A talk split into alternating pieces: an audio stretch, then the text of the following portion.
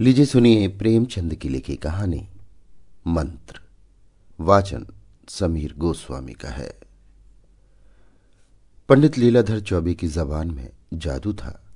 जिस वक्त वो मंच पर खड़े होकर अपनी वाणी की सुधा वृष्टि करने लगते थे, श्रोताओं की आत्माएँ तृप्त हो जाती थीं, लोगों पर अनुराग का नशा छा जाता था। चौबे जी की व्याख्यानों में तत्व तो बहुत कम होता था, शब्द योजना भी बहुत सुंदर न होती थी लेकिन बार बार दोहराने पर भी उसका असर कम न होता, बल्कि घन की चोटों की भांति और भी प्रभावोत्पादक हो जाता था। हमें तो विश्वास नहीं आता। किंतु सुनने वाले कहते हैं, उन्होंने केवल एक व्याख्यान रट रखा है, और उसी को वो शब्दशाह प्रत्येक सभा में एक नए अंदाज से दोहराया करते हैं। जातीय गौरवगान उनके व्याख्यानों का प्रधान गुण था। मंच पर आते ही भारत के प्राचीन गौरव और पूर्वजों की अमर कीर्ति का राग छेड़कर सभा को मुग्ध कर देते थे। यथा, सज्जनों, हमारी अधोगति की कथा सुनकर किसकी आँखों से अश्रुधारा न निकल पड़ेगी? हमें प्राचीन गौरव को याद करके संदेह होने लगता है कि हम वही हैं या बदल गए। जिसने कल सिंह से पंजा लिया, वो आज चूहे को देखकर बिल खोज रहा है। इस पतन की भी सीमा है। दूर क्यों जाइए? महाराज चंद्रगुप्त के समय को ही लीजिए। यूनान का सुविज्ञ इतिहासकार लिखता है कि उस जमाने में यहाँ द्वार पर ताले न डाले जाते थे। चोरी कहीं सुनने में न आती थी। व्याभिचार का नाम निशान न था। दस्तावेजों का आविष्कार ही न हुआ था। पुर्जों पर लाखों का लेन देन हो जाता था। न्याय पद पर बैठे हुए कर्मचारी मक्खियाँ मारा करते थे। सज्जनों उन दिनों कोई आदमी जवान न मरता था। तालियाँ। हाँ, उन दिनों कोई आदमी जवान न मरता था। बाप के सामने बेटे का अवसान हो जाना एक अभूतपूर्व, एक असंभव घटना थी। आज ऐसे कितने माता पिता हैं जिनके कलेजे पर जवान बेटे का दाग न हो। वो भारत नहीं रहा, भारत गारत हो गया। ये चौबे जी की शैली थी। वो वर्तमान की अधोगति और दुर्दशा तथा भूत की समृद्धि और सुदशा का राग अलाप कर लोगों में जातीय स्वाभिमान जागृत कर देते थे। इसी सिद्धि की बदौलत उनकी नेताओं में गणना होती थी। विशेषतः हिंदू सभा के तो वो कर्णधार ही समझे जाते थे।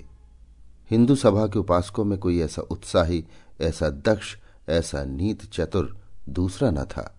यो कहिए कि सभा के लिए उन्होंने अपना जीवन ही उत्सर्ग कर दिया था। धन तो उनके पास न था कम से कम लोगों का विचार यही था, लेकिन साहस, धैर्य और बुद्धि जैसे अमूल्य रत्न उनके पास थे, और ये सभी सभा को अर्पण थे। शुद्धि तो मानो प्राण ही थे। हिंदू जाति का उत्थान और पतन, जीवन और मरण, उनके विचार में इसी प्रश्न पर अवलंबित था। शुद्धि के सिवा अब हिंदू जाति के पुनर्जीवन का और कोई उपाय न था। जाति की समस्त नैतिक, शारीरिक, मानसिक, सामाजिक, आर्थिक और धार्मिक बीमारियों की दवा इसी आंदोलन की सफलता से मर्यादित थी और वो तन मन से इसका उद्योग किया करते थे। चंदे वसूल करने में चौबे जी सिद्धहस्त थे। ईश्वर ने उन्हें वो गुण बता दिया था कि पत्थर से भी तेल निकाल सकते थे। कंजूसों को तो वो ऐसा उल्टे छुरे से मुड़ते थे कि उन महाशयों को सदा के लिए शिक्षा मिल जाती थी। इस विषय में पंडित जी साम, दाम, दंड और भेद इन चारों नीतियों से काम लेते थे। यहाँ तक कि राष्ट्रहित के लिए डाका और चोरी को भी शम समझते थे। गर्मी के दिन थे। लीलाधर जी किसी शीतल पार्वत्य प्रदेश को जाने की तैयारियाँ कर रहे थे कि सैर की सैर हो जाएगी और बन पड़ा तो कुछ चंदा भी वसूल कर लाएँगे। उनको जब भ्रमण की इच्छा होती तो मित्रों के साथ एक डेपुटेशन के रूप में निकल खड़े होते। अगर एक हज़ार रुपये वसूल करके वो इसका आधा सैर सपाटे में खर्च भी कर दे तो किसी की क्या हानि? हिंदू सभा को तो कुछ ना कुछ मिल ही जाता था। वो ना उद्योग करते तो इतना भी तो न मिलता। पंडित जी ने अब किसा परिवार जाने का निश्चय किया था। जब से शुद्धि का आविर्भाव हुआ था, उनकी आर्थिक दशा, जो पहले बहुत शोचनीय रहती थी, बहुत कुछ संभल गई थी। लेकिन जाति के उपासकों का ऐसा सौभाग्य कहा कि शांति निवास का आनंद उठा सकें। उनका तो जन्म ही मारे मारे फिरने के लिए होता है। खबर आई कि मद्रास प्रांत में तबलीग वालों ने तूफ़ान मचा रखा है। हिंदुओं के गाँव के गाँव मुसलमान होते जाते हैं। मुल्लाओं ने बड़े जोश से तबलीग का काम शुरू किया है। अगर हिंदू सभा ने इस प्रवाह को रोकने की आयोजना न की तो सारा प्रांत हिंदुओं से शून्य हो जाएगा। किसी शिखाधारी की सूरत तक न नज़र आएगी। हिंदू सभा में खलबली मच गई। तुरंत एक विशेष अधिवेशन हुआ और नेताओं के सामने ये समस्या उपस्थित की गई। बहुत सोच विचार के बाद निश्चय हुआ कि चौबे जी पर इस कार्य का भार रखा जाए। उनसे प्रार्थना की जाए कि वो तुरंत मद्रास चले जाएँ और धर्म विमुख बंधुओं का उद्धार करें। कहने ही की देर थी। चौबे जी तो हिंदू जाति सेवा के लिए अपने को अर्पण ही कर चुके थे। पर्वत यात्रा का विचार रोक दिया और मद्रास जाने को तैयार हो गए। हिंदू सभा के मंत्री ने आँखों में आँसू भरकर उनसे विनय की कि महाराज, ये बीड़ा आप ही उठा सकते हैं। आप ही को परमात्मा ने इतनी सामर्थ्य दी है। आपके सिवा ऐसा कोई दूसरा मनुष्य भारतवर्ष में नहीं है जो इस घोर विपत्ति में काम आए। जाति की दीनहीन दशा पर दया कीजिए। चौबी जी, इस प्रार्थना को अस्वीकार न कर सके। फ़ौरन सेवकों की एक मंडली बनी और पंडित जी के नेतृत्व में रवाना हुई। हिंदू सभा ने उसे बड़ी धूम से विदाई का भोज दिया। एक उदार रईस ने चौबी जी को एक थैली भेंट की और रेलवे स्टेशन पर हज़ारों आदमी उन्हें विदा करने आए। यात्रा का वृतांत लिखने की ज़रूरत नहीं। हर एक बड़े स्टेशन पर सेवकों का सम्मानपूर्ण स्वागत हुआ। कई जगह थैलियाँ मिली। रतलाम की रियासत ने एक शामियाना भेंट किया। बड़ौदा ने एक मोटर दी कि सेवक को पैदल चलने का कष्ट न उठाना पड़े। यहाँ तक कि मद्रास पहुँचते पहुँचते सेवा दल के पास एक माकूल रकम के अतिरिक्त ज़रूरत की कितनी चीज़ें जमा हो गई। वहाँ आबादी से दूर खुले मैदान में हिंदू सभा का पड़ाव पड़ा। शाम आने पर राष्ट्रीय झंडा लहराने लगा। सेवकों ने अपनी अपनी वर्दियाँ निकाली। स्थानीय धन कुबेरों ने दावत के सामान भेजे। रावटियाँ पड़ गईं। चारों ओर ऐसी चहल पहल हो गई। मानो किसी राजा का कैंप है। रात के आठ बजे थे। अछूतों की एक बस्ती के समीप सेवक दल का कैंप गैस के प्रकाश से जगमगा रहा था। कई हज़ार आदमियों का जमाव था, जिनमें अधिकांश अछूत ही थे। उनके लिए अलग से टाट बिछा दिए गए थे। ऊँचे वर्ण के हिंदू कालीनों पर बैठे हुए थे। पंडित लीलाधर का धुआंधार व्याख्यान हो रहा था। तुम उन्हीं ऋषियों की संतान हो जो आकाश के नीचे एक नई सृष्टि की रचना कर सकते हैं। जिनके न्याय, बुद्धि और विचार शक्ति के सामने आज सारा संसार सिर झुका रहा है। सहसा एक बूढ़े अछूत ने उठकर पूछा, हम लोग भी उन्हीं ऋषियों की संतान हैं? लीलाधर, निस्संदेह, तुम्हारी धामनियों में भी उन्हीं ऋषियों का रक्त दौड़ रहा है, और यद्यपि आज का निर्दयी, कठोर, विचारहीन और संकुचित हिंदू समाज तुम्हें अवहेलना की दृष्टि से देख रहा है, तथापि तुम किसी हिंदू से नीच नहीं हो। चाहे वो अपने को कितना ही ऊँचा समझता हो। बूढ़ा, तुम्हारी सभा हम लोगों की सुधि क्यों नहीं लेती? लीलाधर, हिंदू सभा का जन्म अभी थोड़े ही दिन हुए हुआ है और इस अल्पकाल में उसने जितने काम किए हैं, उस पर उसे अभिमान हो सकता है। हिंदू जाति शताब्दियों के बाद गहरी नींद से चौंकी है और अब वो समय निकट है जब भारतवर्ष में कोई हिंदू किसी हिंदू को नीच न समझेगा। जब वे सब एक दूसरे को भाई समझेंगे। श्री रामचंद्र ने निषाद को छाती से लगाया था। शबरी के जूठे बेर खाए थे। बूढ़ा, आप जब इन महात्माओं की संतान हैं तो फिर ऊंच नीच में क्यों इतना भेद मानते हैं? लीलाधर, इसलिए कि हम पतित हो गए हैं। अज्ञान में पड़कर उन महात्माओं को भूल गए हैं। बूढ़ा, अब तो आपकी निद्रा टूटी है। हमारे साथ भोजन करोगे?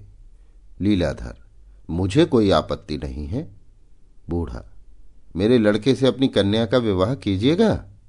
लीलाधर, जब तक तुम्हारे जन्म संस्कार न बदल जाए, जब तक तुम्हारे आहार व्यवहार में परिवर्तन न हो जाए, हम तुमसे विवाह का संबंध नहीं कर सकते। मांस खाना छोड़ो, मदरा पीना छोड़ो, शिक्षा ग्रहण करो, तभी तुम उच्च वर्ण के हिंदुओं में मिल सकते हो। बूढ़ा, हम कितने ही ऐसे कुलीन ब्राह्मणों को जानते हैं जो रात दिन नशे में डूबे रहते हैं। मांस के बिना कौर नहीं उठाते, और कितने ही ऐसे हैं जो एक अक्षर भी नहीं पढ़े हैं। पर आपको उनके साथ भोजन करते देखता हूँ। उनसे विवाह संबंध करने में आपको कदाचित इनकार न होगा। जब आप खुद अज्ञान में पड़े हुए हैं तो हमारा उद्धार कैसे कर सकते हैं? आपका हृदय अभी तक अभिमान से भरा हुआ है। जाइए, अभी कुछ दिन और अपनी आत्मा का सुधार कीजिए। हमारा उद्धार आपके किए न होगा। हिंदू समाज में रहकर हमारे माथे से नीचता का कलंक न मिटेगा। हम कितने ही विद्वान, कितने ही आचारवान हो जाए, आप हमें यों ही नीच समझते रहेंगे। हिंदुओं की आत्मा मर गई है और उसका स्थान अहंकार ने ले लिया है। हम अब देवता की शरण में जा रहे हैं, जिनके मानने वाले हमसे गले मिलने को आज ही तैयार हैं। वे ये नहीं कहते कि तुम अपने संस्कार बदल कर आओ। हम अच्छे हैं या बुरे, वे इसी दशा में हमें अपने पास बुला रहे हैं। अगर आप ऊँचे हैं तो ऊँचे बने रहिए। हमें उड़ना न पड़ेगा। लीलाधर, एक ऋषि संतान के मुँह से ऐसी बातें सुनकर मुझे आश्चर्य हो रहा है। वर्ण भेद तो ऋषियों ही का किया हुआ है। उसे तुम कैसे मिटा सकते हो? बूढ़ा, ऋषियों को मत बदनाम कीजिए। ये सब पाखंड आप लोगों का रचा हुआ है।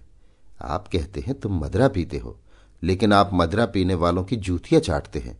आप हमसे मांस खाने के कारण घिनाते हैं। लेकिन आप गौ मांस खाने वालों के सामने नाकरा करते हैं। इसलिए ना कि वे आपसे बलवान हैं।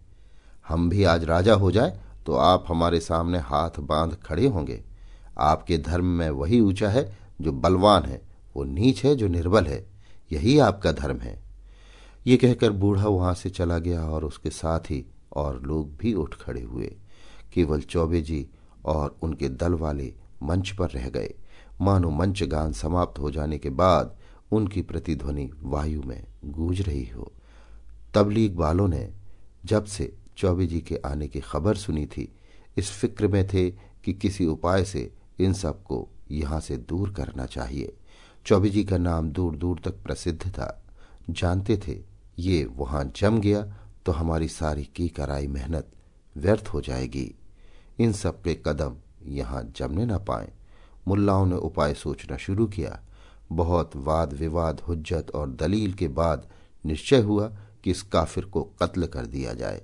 ऐसा सवा लूटने के लिए आदमियों की क्या कमी? उसके लिए तो जन्नत का दरवाज़ा खुल जाएगा। हूरें उसकी बनाए लेंगी। फरिश्ते उसके कदम की खाक का सूरमा बनाएँगे।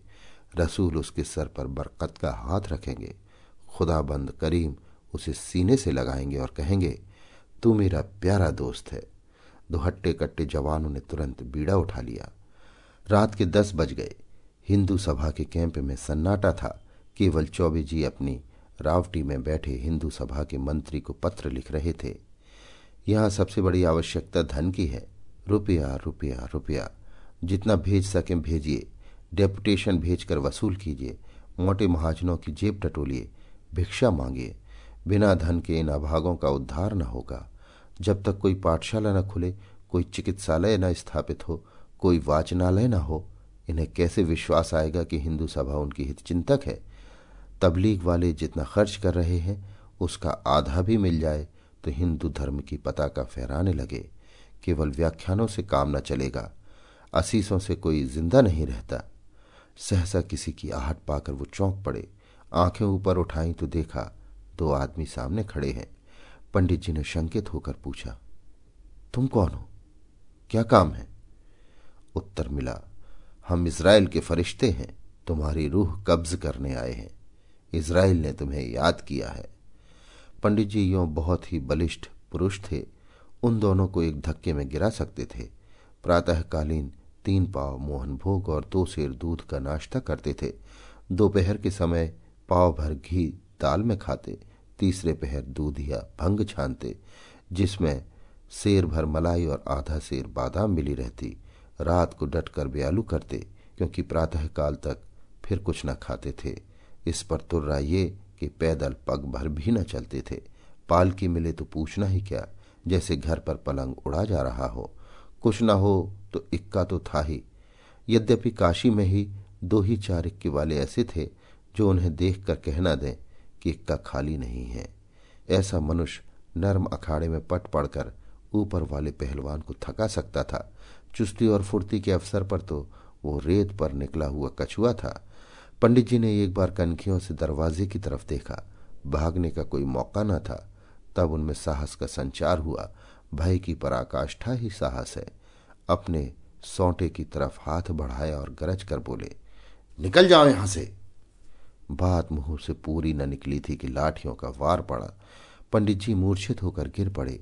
शत्रुओं ने समीप आकर देखा, जीवन का कोई लक्षण न था। समझ गए, काम तमाम हो गया। लूटने का विचार न था, पर जब कोई पूछने वाला न हो तो हाथ बढ़ाने में क्या हर्ष जो कुछ हाथ लगा, ले देकर चलते बने। प्रातःकाल बूढ़ा भी उधर से निकला तो सन्नाटा छाया हुआ था। न आदमी, न आदमजात। छौलदरियाँ भी गायब। चकराया, ये माजरा क्या है? रात ही भर में अलादीन के महल की तरह सब कुछ गायब हो गया। उन महात्माओं में से एक भी नज़र नहीं आता जो प्रातःकाल बौहन भोग उड़ाते और संध्या समय भंग घोंटते दिखाई देते थे। जरा और समीप जाकर पंडित लीलाधर की रावटी में झांका तो कलेजा सन्न से हो गया। पंडित जी ज़मीन पर मुर्दे की तरह पड़े हुए थे। मुँह पर मक्खियाँ भिनक रही थीं। सिर के बालों में रक्त ऐसा जम गया था जैसे किसी चित्रकार के ब्रश में रंग सारे कपड़े लहूलुहान हो रहे थे। समझ गया पंडित जी के साथियों ने उन्हें मारकर अपनी राह ली। सहसा पंडित जी के मुँह से कराहने की आवाज़ निकली। अभी जान बाकी थी। बूढ़ा तुरंत दौड़ा हुआ गाँव में आ गया और कई आदमियों को लाकर पंडित जी को अपने घर उठवा ले गया। मरहम पट्टी होने लगी। बूढ़ा दिन के दिन और रात की रात पंडित जी के पास बैठा रहता। उसके घर वाले उनकी शुश्रूषा में लगे रहते। गाँव वाले भी यथाशक्ति सहायता करते। इस बेचारे का यहाँ कौन अपना बैठा हुआ है? अपने हैं तो हम, बेगाने हैं तो हम। हमारे ही उद्धार के लिए तो बेचारा यहाँ आया था, नहीं तो यहाँ उसे क्यों आना था? कई बार पंडित जी अपने घर बीमार पड़ चुके थे, पर उनके घर वालों ने इतनी तन्मयता से उनकी तीमारदारी न की थी। सारा घर और घर ही नहीं सारा गाँव उनका गुलाम बना हुआ था। अतिथि सेवा उनके धर्म का एक अंग था। सभ्य स्वार्थ ने अभी तक उस भाव का गला नहीं घोंटा था। सांप का मंत्र जानने वाला देहाती अब भी माघ पूस की अंधेरी मेघाच्छन्न रात्रि में मंत्र झाड़ने के लिए दस पाँच कोस पैदल दौड़ता हुआ चला जाता है। उसे डबल फ़ीस और सवारी की ज़रूरत नहीं होती। बूढ़ा मल मूत्र तक अपने हाथों से उठाकर फेंकता। पंडित जी की घुड़कियाँ सुनता। सारे गाँव से दूध मांगकर उन्हें पिलाता, पर उसकी त्योरियाँ कभी मैली न होती। अगर उसके कहीं चले जाने पर घर वाले लापरवाही करते तो आकर सबको डांटता। महीने भर के बाद पंडित जी चलने फिरने लगे, और अब उन्हें ज्ञात हुआ कि इन लोगों ने मेरे साथ कितना उपकार किया है। इन्हीं लोगों का काम था कि मुझे मौत के मुँह से निकाला, नहीं तो मरने में क्या कसर रह गई थी। उन्हें अनुभव हुआ कि मैं जिन लोगों को नीच समझता था और जिनके उद्धार का बीड़ा उठाकर आया था, वे मुझसे कहीं ऊँचे हैं। मैं इस परिस्थिति में कदाचित रोगी को किसी अस्पताल में भेजकर ही अपनी कर्तव्य निष्ठा पर गर्व करता। समझता मैंने दधीची और हरिश्चंद्र का मुख उज्जवल कर दिया। उनके रोए रोए से इन देवतुल्य प्राणियों के प्रति आशीर्वाद निकलने लगा। तीन महीने गुजर गए। ना तो हिंदू सभा ने पंडित जी की खबर ली और न घर वालों ने। सभा के मुखपत्र में उनकी मृत्यु पर आँसू बहाए गए। उनके कामों की प्रशंसा की गई और उनका स्मारक बनाने के लिए चंदा खोल दिया गया। घर वाले भी रो पीट कर बैठ रहे। इधर पंडित जी दूध और घी खाकर चाक चौबंद हो गए। चेहरे पर खून की सुर्खी दौड़ गई। देह भर आई। देहात के जलवायु ने वो काम कर दिखाया जो कभी मलाई और मक्खन में न हुआ था। पहले की तरह तैयार तो वो न हुए, पर फुर्ती और चुस्ती दुगनी हो गई। मोटाई का आलस अब नाम को भी न था। उनमें एक नए जीवन का संचार हो गया। जाड़ा शुरू हो गया। पंडित जी घर लौटने की तैयारियाँ कर रहे थे। इतने में प्लेग का आक्रमण हुआ और गाँव के तीन आदमी बीमार हो गए। बूढ़ा चौधरी भी उन्हीं में था। घर वाले इन रोगियों को छोड़कर भाग खड़े हुए। वहाँ का दस्तूर था कि जिन बीमारियों को वे लोग देवी का कोप समझते थे, उनके रोगियों को छोड़कर चले जाते थे। उन्हें बचाना देवताओं से बैर मोल लेना था। और देवताओं से बैर करके कहा जाते? जिस प्राणी को देवता ने चुन लिया, उसे भला वे उसके हाथों से छीनने का साहस कैसे करते? पंडित जी को भी लोगों ने साथ ले जाना चाहा, किंतु पंडित जी ना गए। उन्होंने गाँव में रहकर रोगियों की रक्षा करने का निश्चय किया। जिस प्राणी ने उन्हें मौत के पंजे से छुड़ाया था, उसे इस दशा में छोड़कर वो कैसे जाते? उपकार ने उनकी आत्मा को जगा दिया था। बूढ़े चौधरी ने तीसरे दिन होश आने पर जब उन्हें अपने पास खड़े देखा तो बोला, महाराज, तुम यहाँ क्यों आ गए? मेरे लिए देवताओं का हुक्म आ गया है। अब मैं किसी तरह नहीं रुक सकता। तुम क्यों अपनी जान जोखिम में डालते हो? मुझ पर दया करो, चले जाओ। लेकिन पंडित जी पर कोई असर न हुआ। वो बारी बारी से तीनों रोगियों के पास जाते और कभी उनकी गिल्टियाँ सेंकते, कभी उन्हें पुराणों की कथाएँ सुनाते। घरों में नाज, बर्तन आदि सब्जियों के त्यों रखे हुए थे। पंडित जी पत्थ बनाकर रोगियों को खिलाते। रात को जब रोगी सो जाते और सारा गाँव भाएँ भाएँ करने लगता तो पंडित जी को भयंकर जंतु दिखाई देते। उनके कलेजे में धड़कन होने लगती, लेकिन वहाँ से टलने का नाम न लेते। उन्होंने निश्चय कर लिया था कि या तो इन लोगों को बचा ही लूँगा, या इन पर अपने को बलिदान ही कर दूँगा। जब तीन दिन सेंक बाँध करने पर भी रोगियों की हालत न संभली तो पंडित जी को बड़ी चिंता हुई।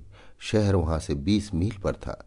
रेल का कहीं पता नहीं, रास्ता, बीहड़ और सवारी कोई नहीं। इधर ये भय कि अकेले रोगियों की न जाने क्या दशा हो। बेचारे बड़े संकट में पड़े। अंत को चौथे दिन, पहर रात रहे। वो अकेले शहर को चल दिए और दस बजते बजते वहाँ जा पहुँचे। अस्पताल से दवा लेने में बड़ी कठिनाई का सामना करना पड़ा। गवारों से अस्पताल वाले दवाओं का मनमाना दाम वसूल करते थे। पंडित जी को मुफ़्त क्यों देने लगे? डॉक्टर ने मुंशी से कहा, दवा तैयार नहीं है। पंडित जी ने गिड़गिड़ाकर कहा, सरकार बड़ी दूर से आया हूँ। कई आदमी बीमार पड़े हैं। दवा न मिलेगी तो सब मर जाएँगे। मुंशी ने बिगड़कर कहा, क्यों सिर खाए जाते हो? कह तो दिया, दवा तैयार नहीं है, ना तो इतनी जल्दी हो ही सकती है। पंडित जी अत्यंत दीन भाव से बोले, सरकार, ब्राह्मण हूँ। आपके बाल बच्चों को भगवान चिरंजीवी करें। दया कीजिए। आपका अकबाल चमकता रहे। रिश्वती कर्मचारी में दया कहा, वे तो रुपए के गुलाम हैं। जो जो पंडित जी उसकी खुशामद करते थे, वो और भी झल्लाता था। अपने जीवन में पंडित जी ने कभी इतनी दीनता न प्रकट की थी। उनके पास इस वक्त एक धेला भी न था। अगर वो जानते कि दवा मिलने में इतनी दिक्कत होगी तो गाँव वालों से कुछ ही मांग जाँच कर लाए होते। बेचारे हत बुद्धि से खड़े सोच रहे थे कि अब क्या करना चाहिए। सहसा डॉक्टर साहब स्वयं बंगले से निकल आए। पंडित जी लपक कर उनके पैरों पर गिर पड़े और करुण स्वर में बोले दीन बंधु मेरे घर के तीन आदमी ताउन में पड़े हुए हैं। बड़ा गरीब हूँ। सरकार कोई दवा मिले। डॉक्टर साहब के पास ऐसे गरीब लोग नित्य आया करते थे। उनके चरण पर किसी का गिर पड़ना, उनके सामने पड़े हुए आर्तनाद करना, उनके लिए कुछ नई बातें न थीं। अगर इस तरह वो दया करने लगते तो दवा ही भर को होते। ये ठाट बाट कहाँ से निभता? मगर दिल के चाहे कितने ही बुरे हों, बातें मीठी मीठी करते थे। पैर हटाकर बोले, रोगी कहाँ है? पंडित जी, सरकार वे तो घर पर हैं, इतनी दूर कैसे लाता? डॉक्टर, रोगी घर और तुम दवा लेने आया हो? कितने मज़े की बात है। रोगी को देखे बिना कैसे दवा दे सकता हूँ? पंडित जी को अपनी भूल मालूम हुई। वास्तव में बिना रोगी को देखे रोग की पहचान कैसे हो सकती है? लेकिन तीन तीन रोगियों को इतनी दूर लाना आसान न था। अगर गाँव वाले उनकी सहायता करते तो डोलियों का प्रबंध हो सकता था। पर वहाँ तो सब कुछ अपने ही बूते पर करना था। गाँव वालों से इसमें सहायता मिलने की कोई आशा न थी। सहायता की कौन कहे? वे तो उनके शत्रु हो रहे थे। उन्हें भय होता था कि ये दुष्ट देवताओं से बैर बढ़ाकर हम लोगों पर न जाने क्या विपत्ति लाएगा। अगर कोई दूसरा आदमी होता तो वो उसे कब का मार चुके होते। पंडित जी से उन्हें प्रेम हो गया था, इसलिए छोड़ दिया था। ये जवाब सुनकर पंडित जी को कुछ बोलने का साहस तो न था, पर कलेजा मज़बूत करके बोले, सरकार अब कुछ नहीं हो सकता। डॉक्टर, अस्पताल से दवा नहीं मिल सकती। हम अपने पास से दाम लेकर दवा दे सकते हैं। पंडित जी, ये दवा कितने की होगी सरकार? डॉक्टर साहब ने दवा का दाम दस रुपए बतलाया। और ये भी कहा कि इस दवा से जितना लाभ होगा, उतना अस्पताल की दवा से नहीं हो सकता। बोले, वहाँ पुरानी दवाई रखा रहता है। गरीब लोग आता है, दवाई ले जाता है। जिसको जीना होता है, जीता है। जिसको मरना होता है, मरता है। हमसे कुछ मतलब नहीं। हम तुमको जो दवा देगा, वो सच्चा दवा होगा। दस रुपए? इस समय पंडित जी को दस रुपए, दस लाख जान पड़े। इतने रुपए वो एक दिन में भंग बूटी में उड़ा दिया करते थे। पर इस समय तो धीले धेले को मुहताज थे। किसी से उधार मिलने की आशा कहाँ? हाँ संभव है भिक्षा मांगने से कुछ मिल जाए, लेकिन इतनी जल्द दस रुपए किसी भी उपाय से न मिल सकते थे। आधे घंटे तक वो इसी उधेड़ बुन में खड़े रहे।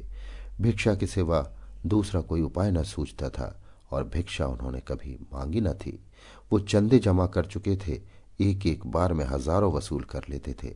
पर यह दूसरी बात थी धर्म के रक्षक जाति के सेवक और दलितों के उद्धारक बनकर चंदा लेने में एक गौरव था। चंदा लेकर वो देने वालों पर एहसान करते थे। पर यहाँ तो भिखारियों की तरह हाथ फैलाना, गिड़गिड़ाना और फटकारें सहनी पड़ेंगी। कोई कहेगा, इतने मोटे ताजे तो हो, मेहनत क्यों नहीं करते? तुम्हें भीख मांगते शर्म भी नहीं आती। कोई कहेगा, घास खोद लाओ, मैं तुम्हें अच्छी मजदूरी दूँगा। किसी को उनके ब्राह्मण होने का विश्वास न आएगा। अगर यहाँ उनका रेशमी अचकन और रेशमी साफा होता, केसरिया रंग वाला दुपट्टा ही मिल जाता तो वो कोई स्वांग भर लेते। ज्योतिषी बनकर वो किसी धनी सेठ को फांस सकते थे, और इस फन में वो उस्ताद भी थे। पर यहाँ वो सामान कहाँ? कपड़े लत्ते तो सब कुछ लुट चुके थे। विपत्ति में कदाचित बुद्धि भी भ्रष्ट हो जाती है। अगर वो मैदान में खड़े होकर कोई मनोहर व्याख्यान दे देते तो शायद उनके दस पाँच भक्त पैदा हो जाते, लेकिन इस तरफ़ उनका ध्यान ही न गया। वो सजे हुए पंडाल में फूलों से सुसज्जित मेज के सामने मंच पर खड़े होकर अपनी वाणी का चमत्कार दिखला सकते थे। इस दुर्वस्था में कौन उनका व्याख्यान सुनेगा? लोग समझेंगे कोई पागल बक रहा है। मगर दोपहर ढली जा रही थी। अधिक सोच विचार का अवकाश न था। यहीं संध्या हो गई तो रात को लौटना असंभव हो गया। फिर रोगियों की न जाने क्या दशा हो। वो अब इस अनिश्चित दशा में खड़े न रह सके। चाहे जितना तिरस्कार हो, कितना ही अपमान सहना पड़े। भिक्षा के सिवा और कोई उपाय न था। वो बाज़ार में जाकर एक दुकान के सामने खड़े हो गए, पर कुछ मांगने की हिम्मत न पड़ी। दुकानदार ने पूछा, क्या लोगे? पंडित जी बोले, चावल का क्या भाव है? मगर दूसरी दुकान पर पहुंचकर वो ज़्यादा सावधान हो गए। सेठ जी गद्दी पर बैठे हुए थे। पंडित जी आकर उनके सामने खड़े हो गए। और गीता का एक श्लोक पढ़ सुनाया। उनका शुद्ध उच्चारण और मधुर वाणी सुनकर सेठ जी चकित हो गए। पूछा, कहाँ स्थान है? पंडित जी, काशी से आ रहा हूँ। ये कहकर पंडित जी ने सेठ जी को धर्म के दसों लक्षण बतलाए और श्लोक की ऐसी अच्छी व्याख्या की कि वो मुग्ध हो गए। बोले, महाराज, आज चलकर मेरे स्थान को पवित्र कीजिए। कोई स्वार्थी आदमी होता तो इस प्रस्ताव को सहर्ष स्वीकार कर लेता। लेकिन पंडित जी को लौटने की पड़ी थी। बोले, नहीं सेठ जी, मुझे अवकाश नहीं है। सेठ, महाराज आपको हमारी इतनी खातरी करनी पड़ेगी। पंडित जी जब किसी तरह ठहरने पर राज़ी न हुए तो सेठ जी ने उदास होकर कहा, फिर हम आपकी क्या सेवा करें? कुछ आज्ञा दीजिए। आपकी वाणी से तो तृप्ति नहीं हुई।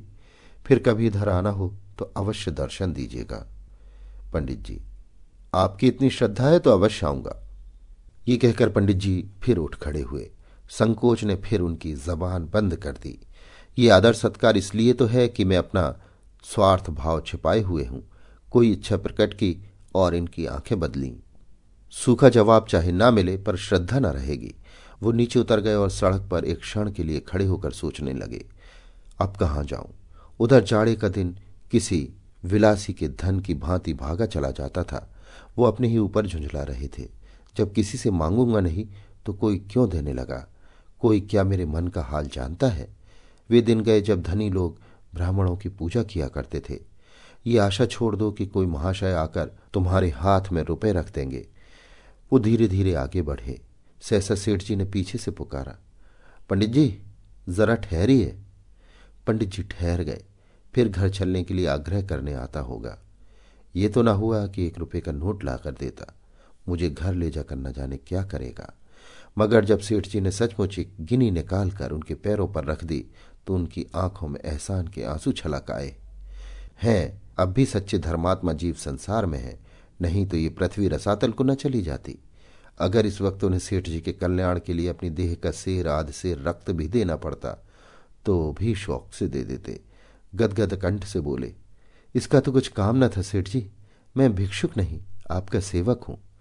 सेठ जी श्रद्धा विनयपूर्ण शब्दों से बोले, भगवान, इसे स्वीकार कीजिए। ये दान नहीं, भेंट है। मैं भी आदमी पहचानता हूँ। बहुतेरे साधु संत, योगी, यति, देश और धर्म के सेवक आते रहते हैं। पर ना जाने क्यों किसी के प्रति मेरे मन में श्रद्धा नहीं उत्पन्न होती। उनसे किसी तरह पिंड छुड़ाने की पड़ जाती है।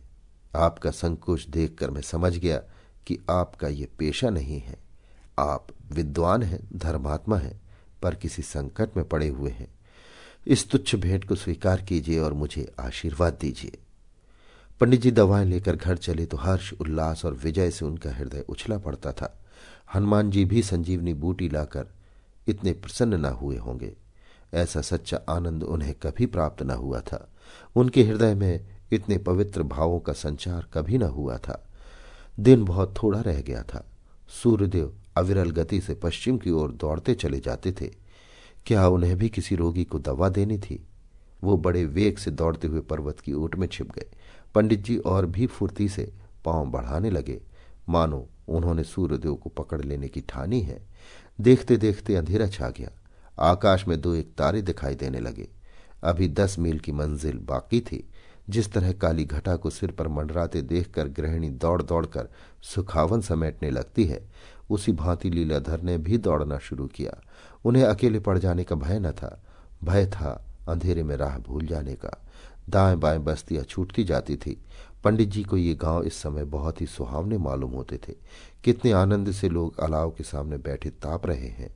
सहसा उन्हें एक कुत्ता दिखाई दिया। न जाने किधर से आकर वो उनके सामने पगडंडी पर चलने लगा।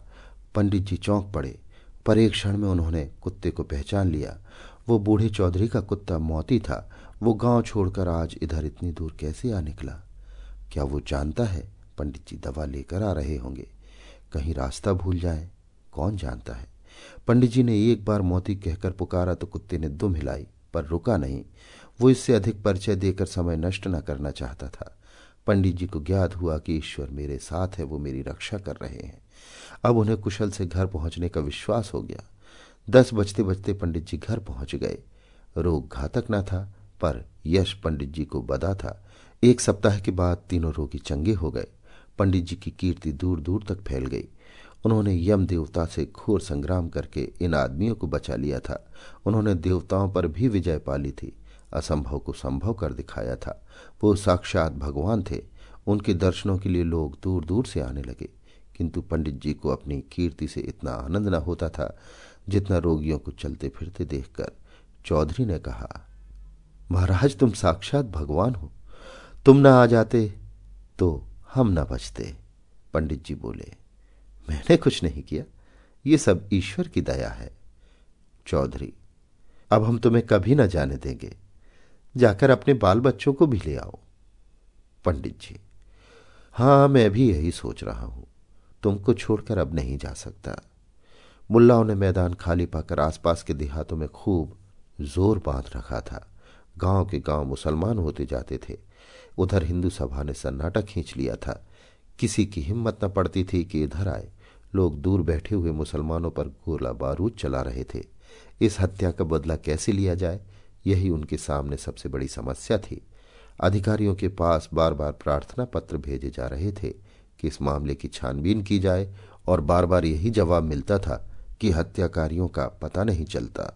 उधर पंडित जी के स्मारक के लिए चंदा भी जमा किया जा रहा था, मगर इस नई ज्योति ने मुल्लाओं का रंग फीका कर दिया। वहाँ एक ऐसे देवता का अवतार हुआ था, जो मुर्दों को जिला देता था, जो अपने भक्तों के कल्याण के लिए अपने प्राणों का बलिदान कर सकता था।